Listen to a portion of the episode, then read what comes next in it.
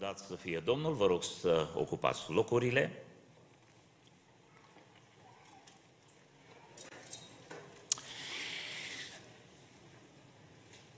Care sunt uh, lucrurile pe care le întâlnim cel mai des cu ocazia sărbătorii Crăciunului? Încă de când eram copil, știam că este vorba de cântări, cântările Crăciunului sunt cele mai frumoase cântări.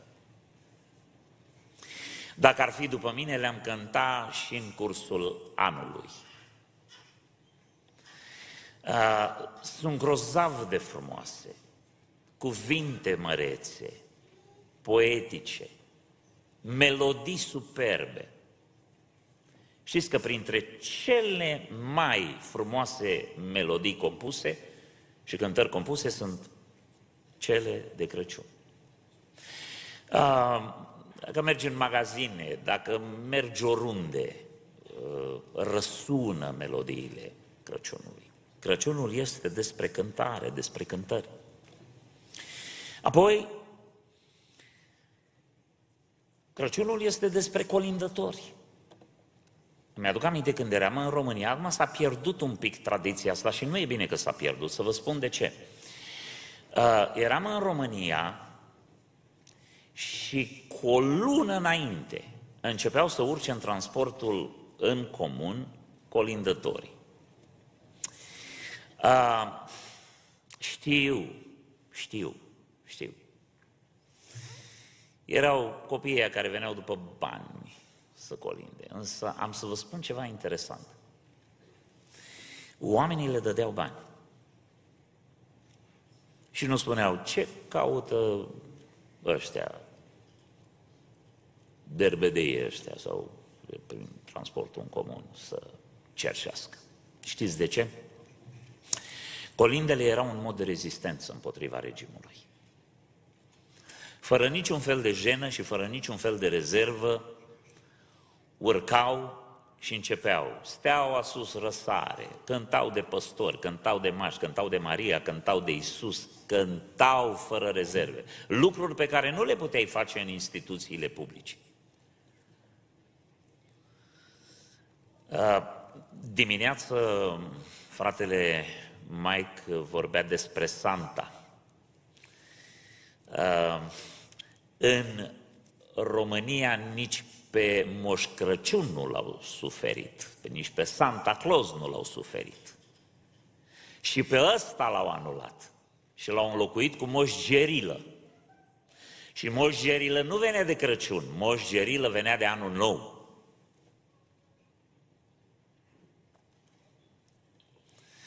Ei, colindătorii care mergeau pe la apartamente, pe la case, prin mașini și tramvaie, prin stații de autobuz,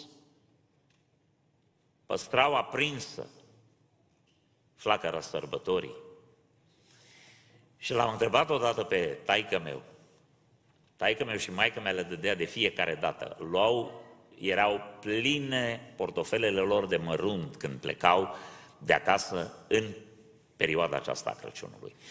Niciodată nu intra cineva în mașină să colinde fără să le dea un bănuț. Și cu cât colindau mai tare și mai de Iisus și mai de Crăciun, că erau și de-astea de altele, dar cu cât colindau mai de religioase, cu atât le dădea mai mult.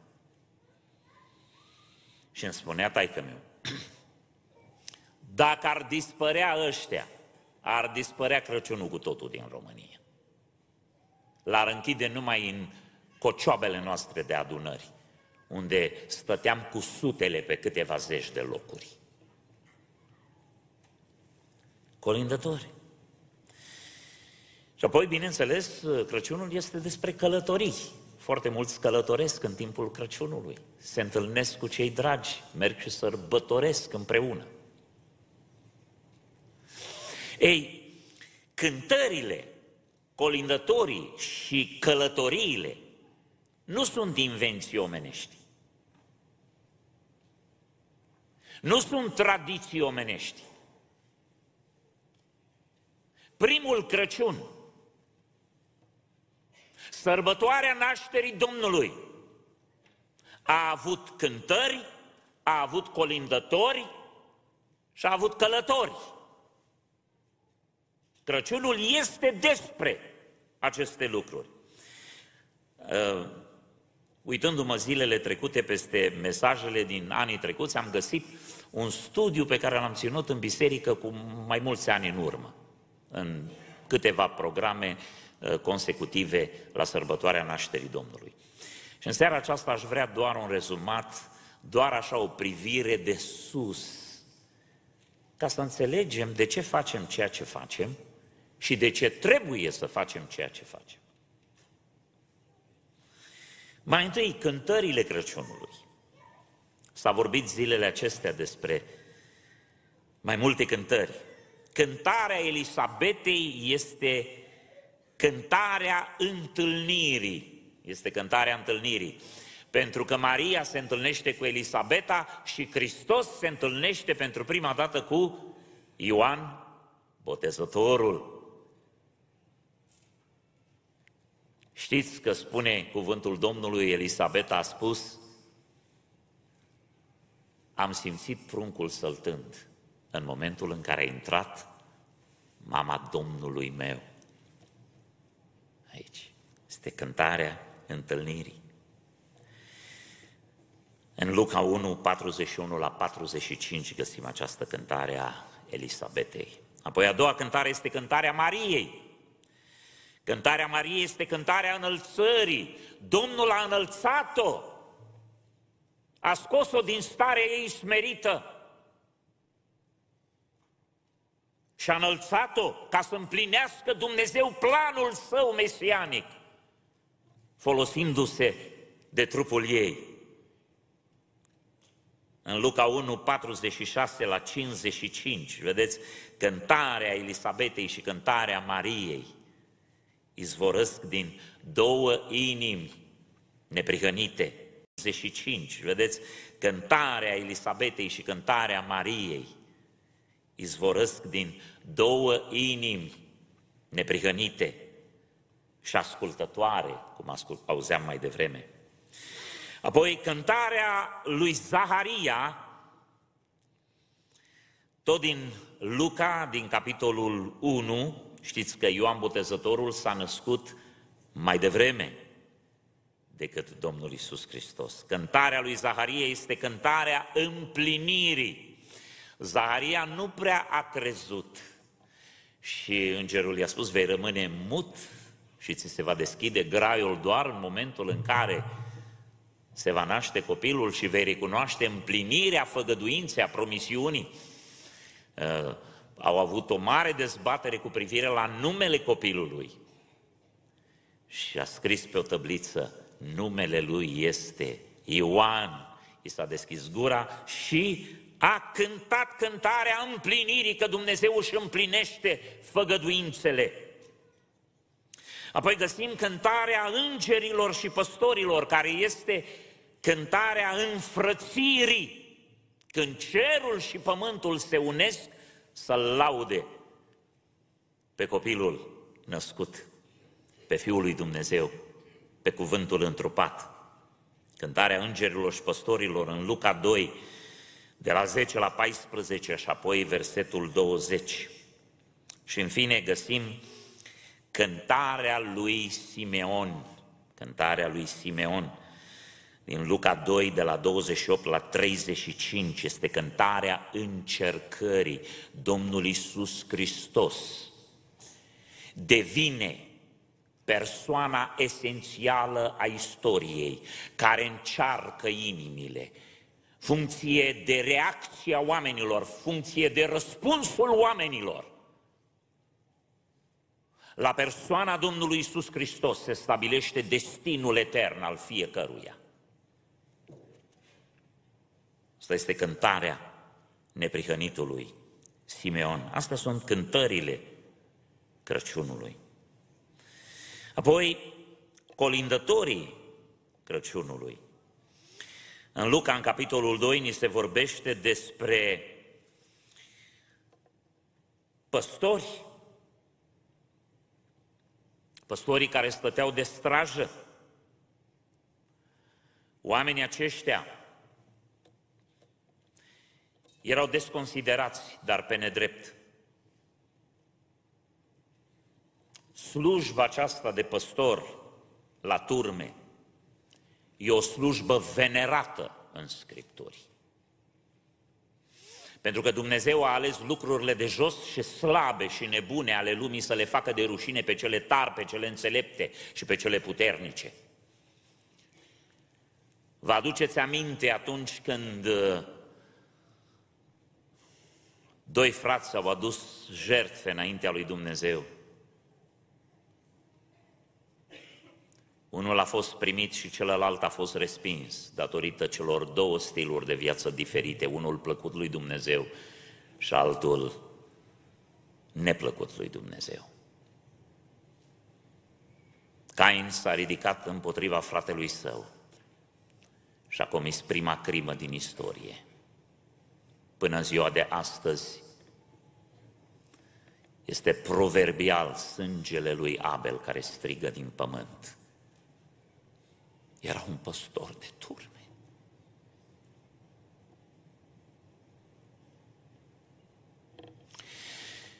Mai târziu, Dumnezeu a avut nevoie de un om după inima lui să-l pună în fruntea poporului său.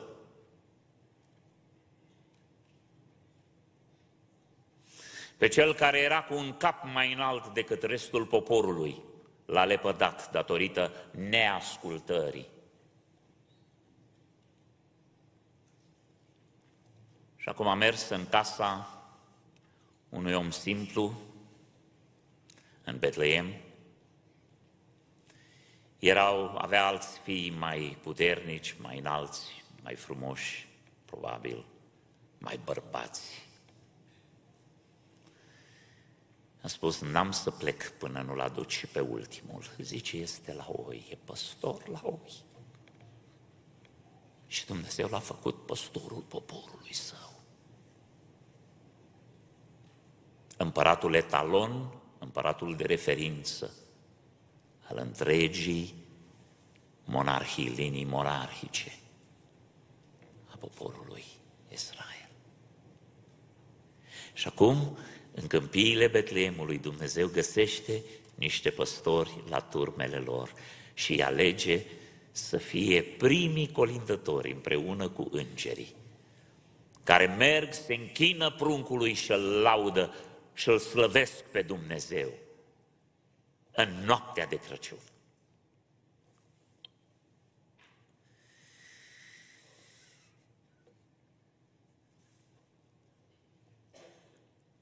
Și, în fine, călătoriile Crăciunului. Prima călătorie a Crăciunului este călătoria întrupării. Ca să vină în lumea noastră, Domnul Iisus Hristos a întreprins o călătorie lungă. Cea mai lungă călătorie din istoria Universului. În Evrei patru cu paisprezece, cuvântul lui Dumnezeu spune că Fiul lui Dumnezeu a străbătut cerurile, călătorie cosmică. Este călătoria întrupării. A doua călătorie a Crăciunului este călătoria încredințării. Vorbeam mai devreme despre Maria care se retrage în munți, în casa Elisabetei și a lui Zaharia. Și acolo primește încă o dată încredințarea că este în planul lui Dumnezeu, că ceea ce se întâmplă cu viața ei este în mâna lui Dumnezeu, este împlinirea cuvântului profețit. Vă puteți da seama ce liniște sufletească a putut să cuprindă inima acestei fecioare atunci când Elisabeta i-a profețit despre pruncul pe care avea să-l nască. Și a stat acolo câteva luni, în liniște, în pace, ca să se odihnească, să fie protejată și să aștepte împlinirea făgăduinței. Apoi, a treia călătorie a Crăciunului este călătoria înscrierii. Biblia spune că Iosif și Maria au călătorit spre Betleem, cetatea unde trebuiau să se înregistreze, să se înscrie. Decretul acesta este un decret în virtutea autorității umane, dar mai presus de autoritatea umană este în virtutea autorității divine, pentru că profeția trebuia să se împlinească, Mesia trebuia să se nască la Betleem și pentru ca să se nască la Betleem, Iosif și Maria au călătorit spre Betleem să se înscrie. Vorbi despre călătoria întrupării, călătoria încredințării, călătoria înscrierii. A patra călătorie a Crăciunului este călătoria împlinirii. Domnul Iisus Hristos este adus în templu la opt zile în prezența prorocilor Simeon și Ana. În Luca, în capitolul doi, unul dintre capitolele extrem de lungi din Scriptură. Și acolo Simeon rostește cuvintele că s-a împlinit așteptarea lor de o viață. Așteptarea de generații. Așteptarea de o istorie întreagă să vină un mântuitor, un eliberator. Acolo, la templu, Domnul Iisus Hristos a primit pecetluirea acestei împliniri a profeției. Când l-a luat în brațe și l-a binecuvântat, a rostit cuvântul împlinirii. A cincea călătorie a Crăciunului este călătoria înstrăinării. Iosif, Maria și pruncul călătoresc în Egipt, găsim în Matei, capitolul doi, apoi o referință în Luca optsprezece. Datorită amenințării și cred că dimineață s-a menționat foarte frumos la rugăciunea pentru cauze, cred că fratele păstor Adi a menționat că Dumnezeu a adus resurse prin magi. Călătoria de la Betleem până în Egipt și supraviețuirea lor în Egipt o perioadă de timp a însemnat cheltuieli foarte mari. Când magii au venit și au adus daruri, aur, smirnă și tămâie, aurul acela a reprezentat resursa pentru acoperirea cheltuielilor de călătorie și de supraviețuire a familiei sfinte. În Egipt, călătoria înstrăinării, pentru că era o profeție care spunea, am, am chemat pe fiul meu din Egipt. Apoi, a șasea călătorie este călătoria încetățenirii, așezarea în Nazaret. În Matei, capitolul doi, Ioan, capitolul unu, versetul patruzeci și șase, este vorba de identitatea Domnului Iisus Hristos, care se duce în Nazaret, identificându-se cu oamenii pe care trebuia să-i mântuiască. Vă aduceți aminte de expresia ce poate ieși bun din Nazaret? Nazaretul era compromis ca imagine, acolo unde era mai rău, acolo unde era mai greu, acolo unde era mai jos, acolo unde întunericul era mai gros. Acolo a stat Domnul Iisus Hristos și acolo s-a aprins luceafărul lui Dumnezeu. Și în fine, a șaptea călătorie a Crăciunului, și veți spune, păi la doisprezece ani încă vorbim despre Crăciun? Sigur că da, să vă spun de ce. Este călătoria însușirii. Nu știm când Domnul Iisus Hristos a devenit conștient de divinitatea sa și de calitatea sa de Mesia. Pentru că s-a născut un prunc.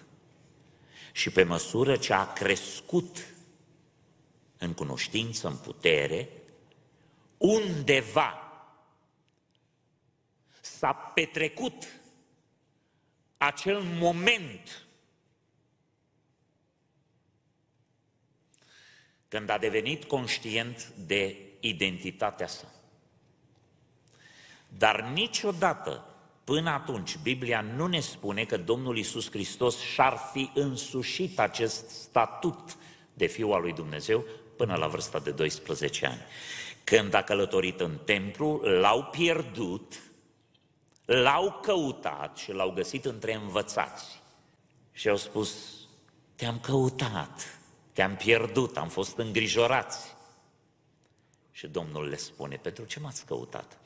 Nu știați că trebuie să fiu în casa Tatălui meu. Și apoi s-a dus și le-a fost supus. Până la vârsta de treizeci de ani, când și-a asumat rolul de învățător și apoi de mântuitor al lumii. Dar la vârsta de doisprezece ani avem încă o călătorie a Crăciunului, pentru că acum Domnul Iisus Hristos își proclamă mandatul, își proclamă identitatea. El este Fiul lui Dumnezeu și când este în templu, este în casa Tatălui Său. Așa că, dragii mei, nu e nimic rău să cântăm cântările Domnului, cântările duhovnicești ale Crăciunului. Nu este nimic rău să colindăm și ne bucurăm că tinerii noștri vor colinda și în seara aceasta. Uh, au scăzut în intensitate colindele. Mi-aduc aminte că în urmă cu douăzeci, douăzeci și cinci, treizeci de ani nu ajungea o seară pentru colinde. Se colinda trei și uneori chiar patru seri la rând, ca să se acopere toate solicitările. Acum e puțin mai greu, deși nu este mai bine. Însă faptul că se păstrează această flacără a colindatului, aprinsă, e un lucru important. Nu știm care urechi de vecini, care inimi de vecini vor fi atinse de acest mesaj. Și bineînțeles, călătoriile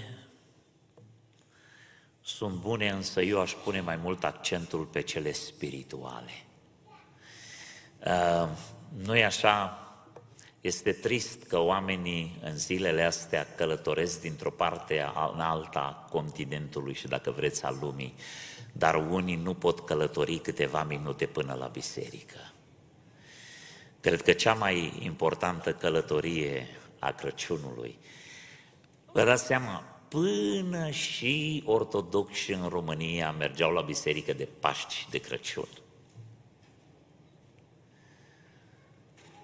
Înțeleg că sunt unii bolnavi, am înțeles lucrul ăsta, dar în general, când o națiune ajunge să nu mai frecventeze biserica, nici măcar de Paști și de Crăciun, nu-și mai asumă nici măcar o călătorie de câteva minute ca să fie în casa lui Dumnezeu.